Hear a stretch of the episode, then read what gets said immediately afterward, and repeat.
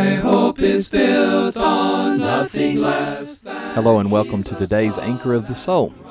I would like you to picture in your mind the following scenario a young Israelite without any armor, a shepherd's sling, his only weapon, going against the giant of the Philistines in battle. Imagine the confidence of the Philistines as their champion, dwarfing his small adversary, prepared to deliver the Israelites into their hands.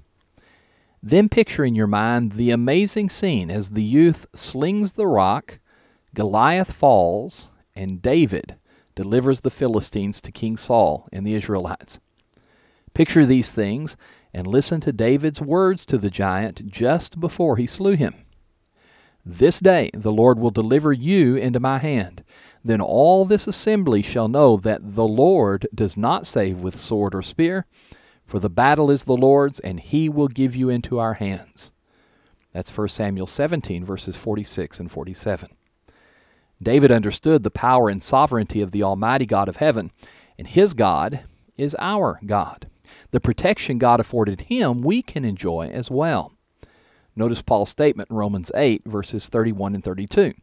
What then shall we say to these things? If God is for us, who can be against us? He who did not spare his own son, but delivered him up for us all, how shall he not with him also freely give us all things? This podcast is brought to you each weekday by the Westside Church of Christ in Fort Worth, Texas. Our website is soundteaching.org. Until tomorrow, this is Stan Cox. I pray God's blessings on your day.